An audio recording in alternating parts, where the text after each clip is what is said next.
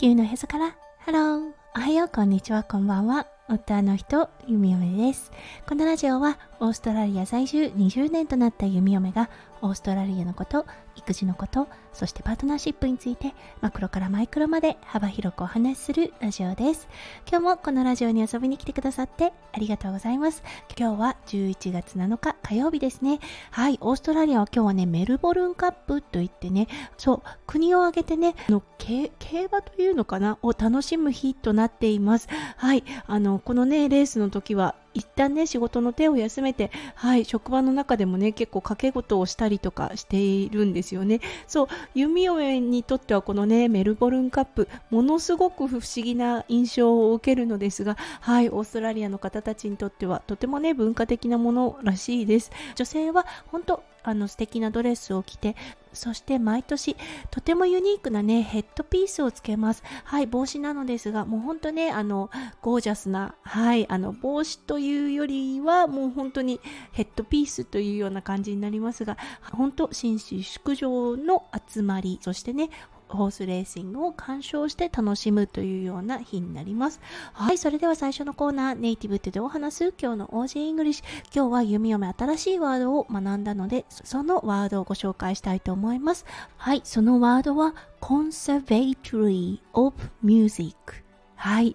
これだったんですが、音楽学部という意味があるようです。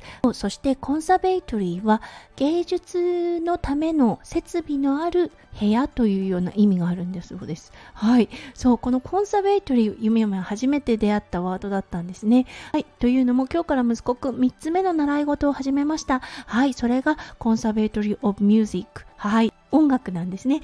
うん、今日は弓嫁もね、新しいワードを学んだ。そして息子くんも新しいことをスタートしたというような日になります。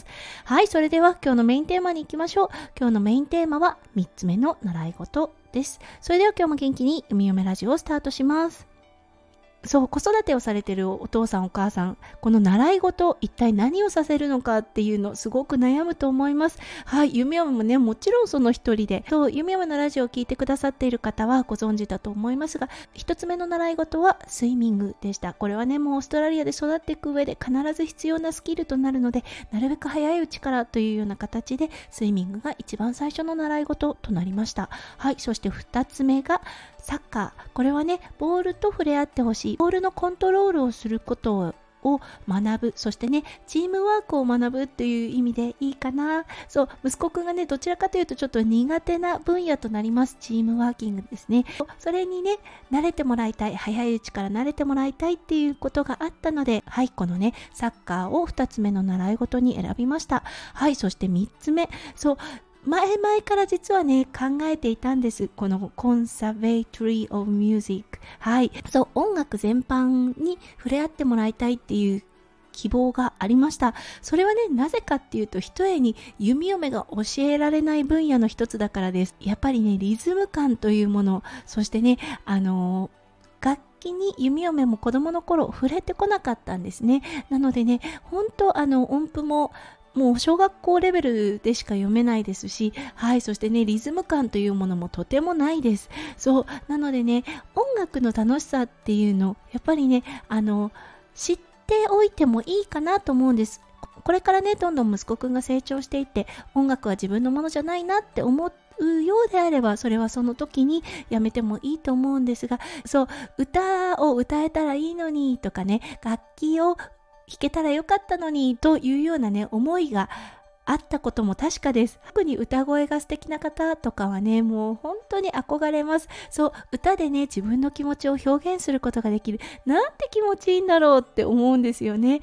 そうなので弓嫁の不得意としてる部分をそうこうやってねあの習い事という形で補えることができたらいいかなと思ったのではい今日今回ね3つ目の習い事はそう early childhood of music 音楽教室という形で考えたらいいと思います。今日はね初めてのレッスンで息子くんもねちょっとタジタジだったんですがそうあのドラムを叩いたり鈴を鳴らしたりそしてね先生のねリズムに合わせて自分の体を動かしてみたりとねそうまだまだできないこともたくさんあるのですがきっとこれから楽しくなるだろうなというような感じを見て取れたので今日はねはいあの体験レッスンだったんですがその後申し込みをしました。息子くんやはりねドラムを叩いたりっていうことはすごく楽しかったようです。ただね初めての環境すごく苦手なんですね。これはもう予想していたのでそう想定内だなというような感じでした。はいあとはねもうほんと気長に続けていくことですね。そそこで息子くんが興味を持つのであれば続けたらいいしそうやっぱりこれは違うやって思うようであればうんあのね息子くんの興味のあるものの方に目を向けるっていうのもいいかなと思っています。はいということでね今日は子育て世代のお父さんお母さん悩みポイントの一つでもあるだろうなと思うこの習い事。はい今回息子くん3つ目の習い事を選びましたので今日はそのご紹介をさせていただきました。はい今日も最後まで聞いてくださって本当にありがとうございました。皆さんの一日がキラキラがいっぱいいっぱい詰まった素敵な素敵なものでありますよう、弓嫁心からお祈りいたしてあります。それではまた明日の配信でお会いしましょう。地球のおへそからハロー、弓嫁ラジオ、弓嫁でした。じゃあね、バイバイ。